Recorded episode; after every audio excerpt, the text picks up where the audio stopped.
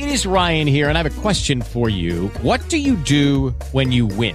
Like, are you a fist pumper? A woohooer, a hand clapper, a high fiver. I kind of like the high five, but if you want to hone in on those winning moves, check out Chumba Casino. At ChumbaCasino.com, choose from hundreds of social casino style games for your chance to redeem serious cash prizes. There are new game releases weekly, plus free daily bonuses. So don't wait. Start having the most fun ever at ChumbaCasino.com. No purchase necessary. Group. Void were prohibited by law. See terms and conditions. 18 plus. Hello, it is Ryan, and I was on a flight the other day playing one of my favorite social spin slot games on ChumbaCasino.com. I looked over the person sitting next to me, and you know what they were doing? They were also playing Chumba Casino. Coincidence? I think not. Everybody's loving having fun with it. Chumba Casino is home to hundreds of casino-style games that you can play for free anytime, anywhere, even at 30,000 feet. So sign up now at ChumbaCasino.com to claim your free welcome bonus. That's ChumbaCasino.com and live the Chumba life. No purchase necessary. VGW Group. Void were prohibited by law. See terms and conditions. 18 plus. Whispering, Whispering. whispering streets.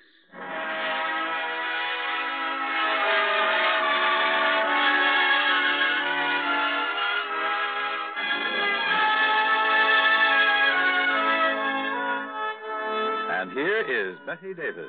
Hello.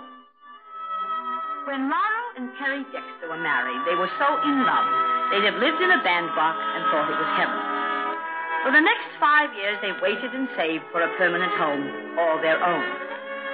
And then a house was advertised, a square little house, just like 30 other little houses in the development. But the day they took possession, It isn't just like the others, Perry. It's entirely different. Why is it different? Well, the picture window is a little bigger than the other picture windows. And I think the step leading to the front door is a trifle lower. And there's more sunlight. It'll be easier to grow flowers around it with so much sunlight. And we're going to love it more than any house was ever loved before. Mm. Ah, you can say that again. Well, living in two rooms for five years has made us very close together, Perry. Geographically and spiritually. Maybe when we spread out and have five rooms, we won't be the same with each other. We'll have to run from one room to the next to say things. We'll go distant and remote. Oh, Perry, don't let's do that. You're a nut, Laurel. sure. But I'm such a happy nut. Oh, with five rooms, we can go to town, Perry. Dogs and cats and babies, goldfish and canaries. Oh, I dislike goldfish intensely. But you like cats and dogs Mm, yeah. and babies. In their place, darling. Which would be in your arms, preferably. But I, I wouldn't want babies to get between us, to push me out of the front door, for instance, onto the lawn. That will never happen. Hmm. Nothing bad will, will ever happen, Perry, in this house. You sure? I guarantee it. And I have my fingers crossed. Kiss me, Perry. And then carry me over the threshold as if we're just newly married. So Perry carried Laurel over the threshold into the new house, even though they'd been married for five years and they were divinely happy, even though they were starting off in a very small way. The furniture that had filled their two rooms didn't go very far. But Laurel was undisturbed by what she called the great open spaces. She was only firm on one subject the outside of the house.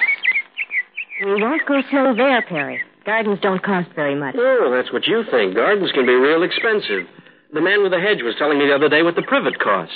Well, Mrs. Morrison, the woman who lives next door, she bought some shrubs from a nearby greenhouse, and they're beautiful. They're so healthy. And oh, there she is now, coming down the street. I'll ask her about them.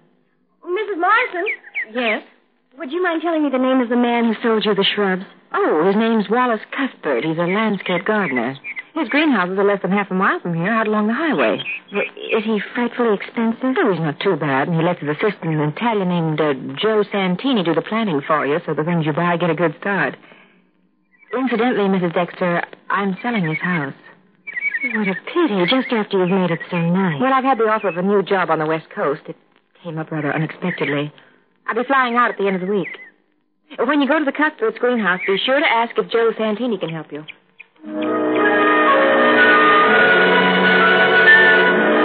Laura went slowly back to Perry, who was waiting for her on the porch. She slumped down on the step below the one on which he was seated and rested her head against his knee. Well, did you get any information? Mm-hmm. She bought her shrubs from a man named Wallace Cuthbert, and another man named Joe Santini planted them. hmm Well, Laurel, what are you going to plant in our garden? I want tall flowers, blue ones, with a little path running between them. I read a poem once.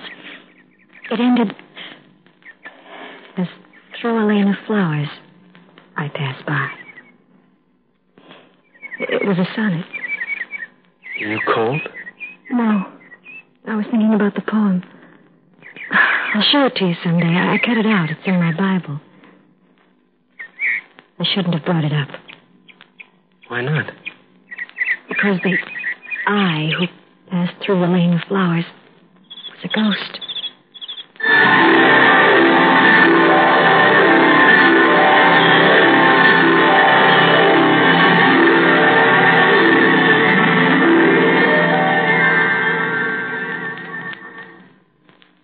Just a moment, Bette Davis will be back again. But first, Nobody dies. That might make a good battle cry, but it's just not true. When a person with Social Security coverage dies, his family protection under Social Security includes monthly checks to his widow with minor children. Starting with the month of the insured's death, a check will go to the widow. A separate check will be made out for the children. The widow's payments will continue while the children are under 18 years of age. The widow's payments stop, however, if she remarries or goes to work. Remember, these Social Security benefits are paid in addition to other survivors' checks payable by the Veterans Administration. Have you investigated your Social Security benefits? and now back to our story with Bette Davis. Joe Santini, who worked in the greenhouse, took a fancy to Laurel. He sold her the shrubs at a discount. And when she'd made her purchases, he went home with her to help with the planting. But as he caught his first glimpse of the property, he grinned broadly.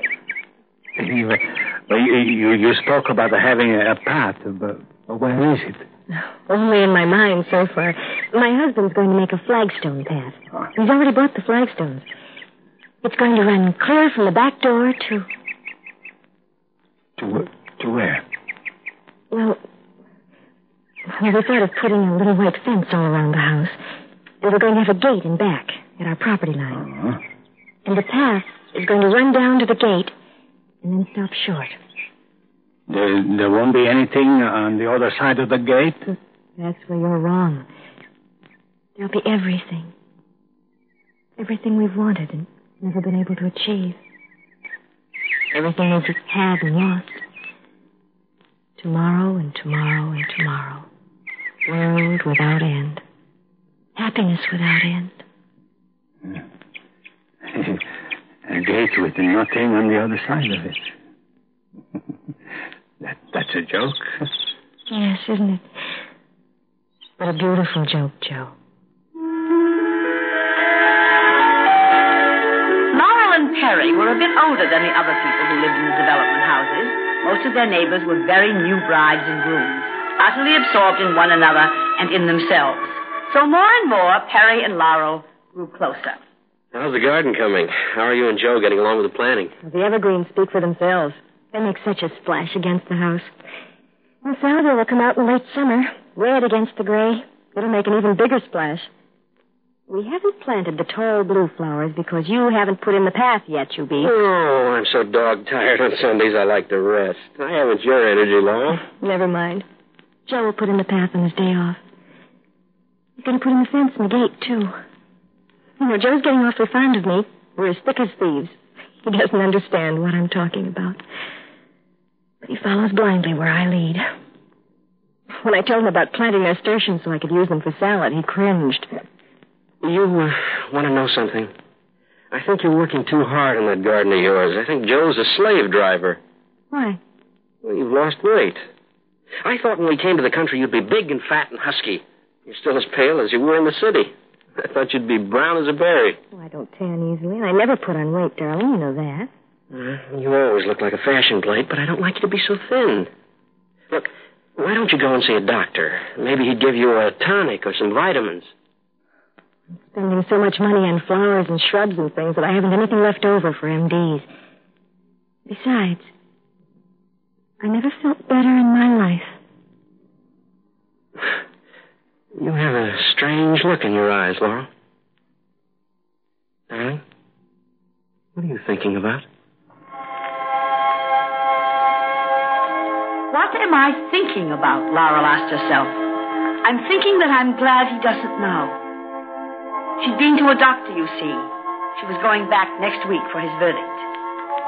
She thought, what would Perry do in this lovely little house which was built for happiness if I weren't around? Since we've been married, he's cut himself off from everyone except me. The next morning, from out of the blue, she received a letter showing that the Almighty does work in mysterious ways. She and Perry were in the breakfast nook when the letter arrived. She opened it eagerly.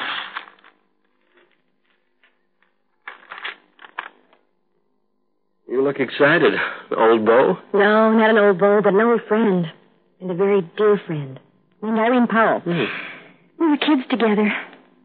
Irene was never a pretty child, but she was sweet. She always let me give the biggest weddings, and she always let me have the prettiest bride. Oh, you were the prettiest bride. Yes, wasn't I? In a blue dress and a blue hat with a little veil.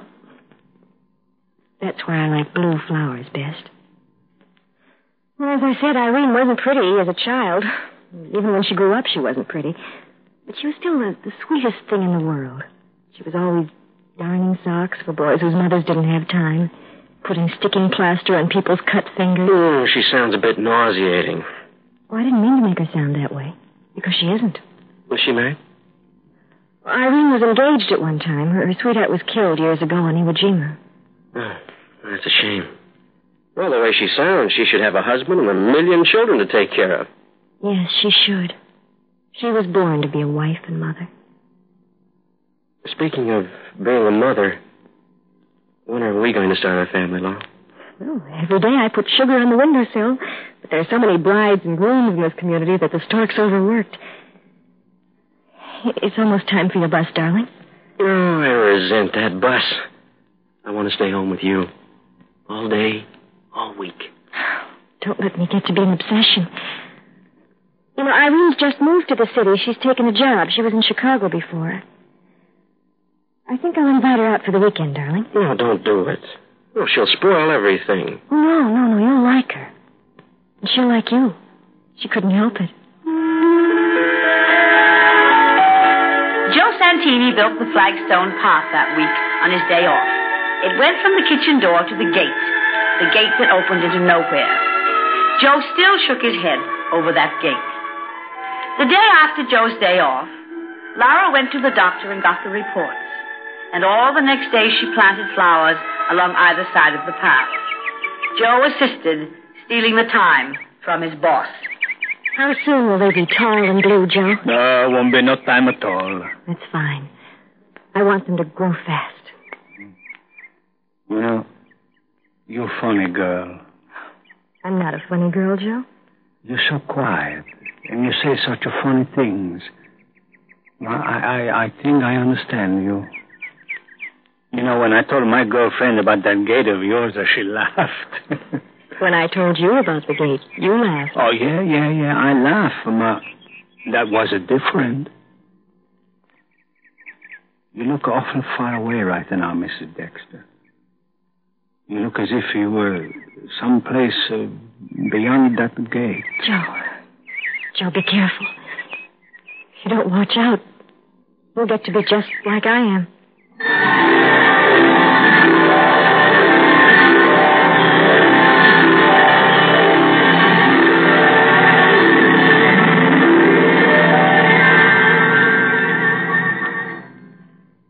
In just a moment, Bette Davis will be back. Do you know what is meant by gerrymandering a state? It means to arrange the political areas of a state so that during an election, one party will have an advantage over the other. The expression comes from the name of Elbridge Gerry, who was governor of Massachusetts in 1811. While he was governor, Gerry signed a bill which changed the districts in Massachusetts in favor of his party. A map of these districts was printed in a Boston paper, and someone pointed out that it looked like a salamander, or lizard. So the editor of the paper suggested they change the word from salamander to gerrymander. This expression, which is still being used, added another page to your political history.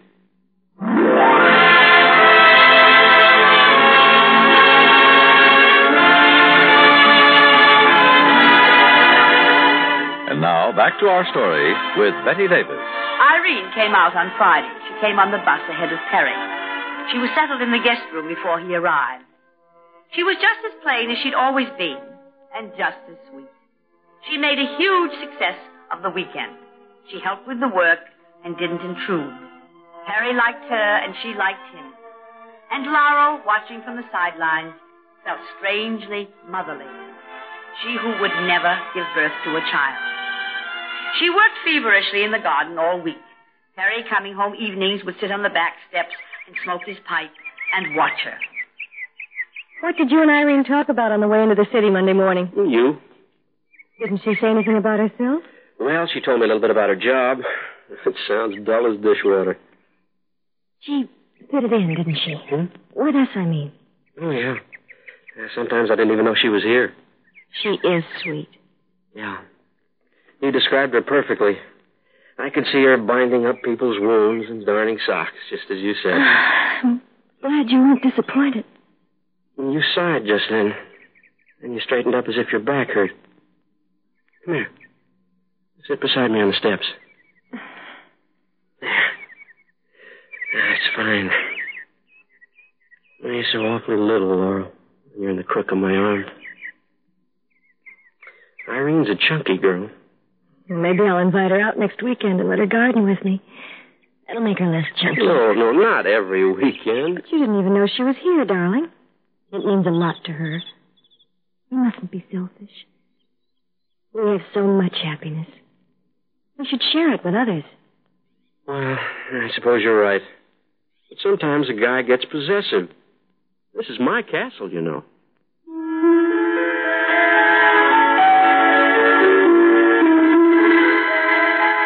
Joe Santini on one side of the path was weeding. He was on his knees this special day. Laurel, on the other side of the path, was weeding. She was on her knees. That's the nice thing about gardens, Joe. Mm. It's so easy to pray in a garden. You're in the right position. Yeah. Yeah.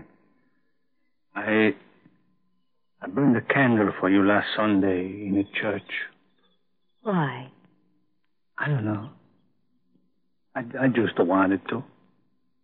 It isn't because you need anything or wish for anything. You're so right. You know, it's, it's a nicer woman to come out the weekends, that Miss Powell. She's my best friend. And you know something? I, I think she's stuck on the mister. Well, he's easy to get stuck on. you know, my girl, if she slapped me down if I just look at another woman. I never saw flowers grow like yours do, Mrs. Dexter. It seems like some sort of magic makes them grow. Flowers intuitive, Joe. And my blue flowers know that it's later than we think. Thanks, Joe, for the candle.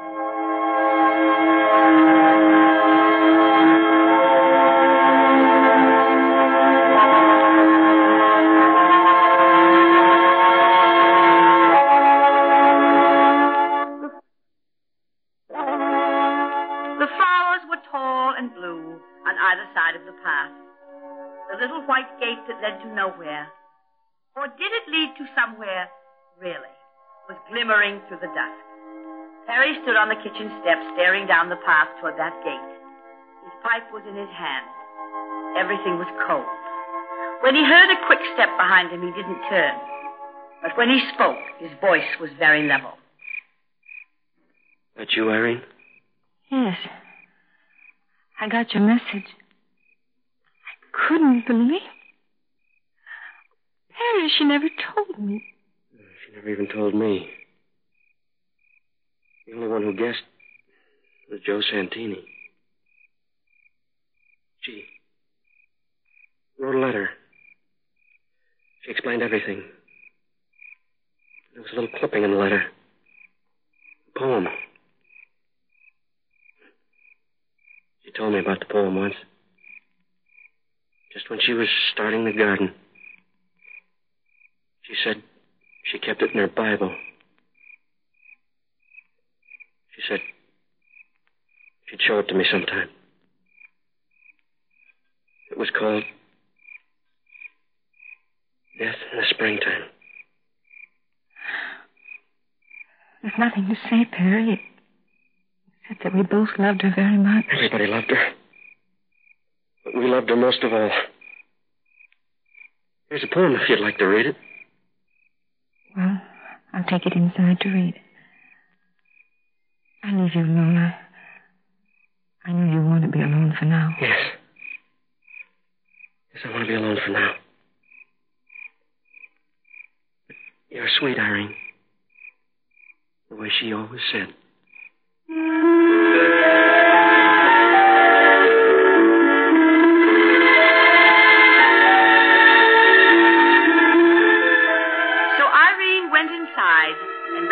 The aloud, but very quietly.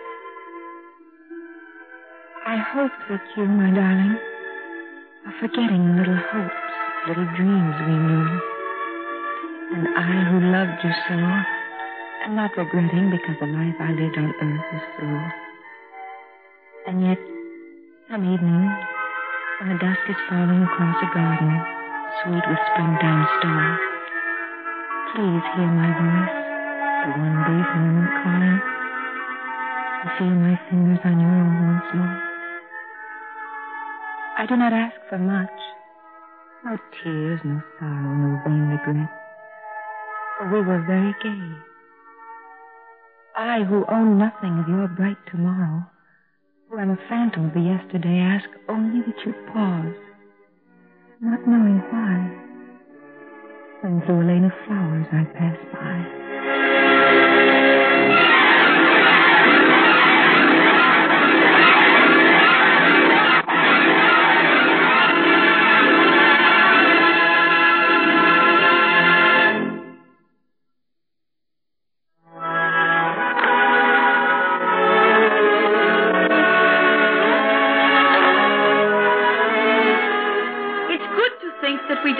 The ones that we loved entirely. That sometimes along a lane of flowers they pass by. We see them in beauty. The beauty perhaps of a sunset. We hear them in music. We feel them in the touch of a friendly hand. You remember Mrs. Morrison, the Dexter's next door neighbor, said that she was selling her house because she was going to the West Coast? Pamela Morrison was a reserved woman who looked like an executive and was. But there'd been a time when she had to choose between business success and a better kind of success.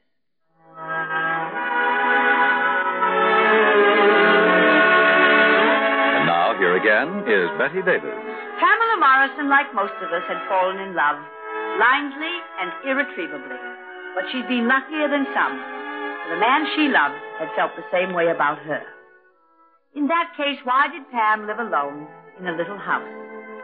She'd caught her guy. How had she managed to lose him?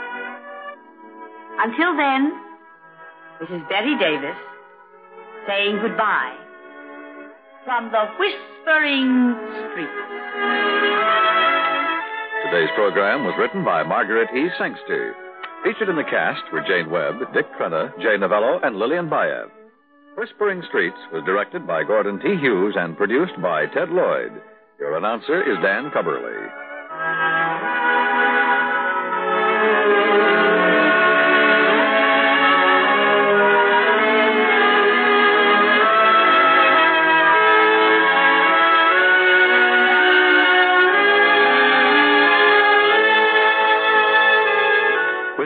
Streets has come to you through the worldwide facilities of the United States Armed Forces Radio and Television Service.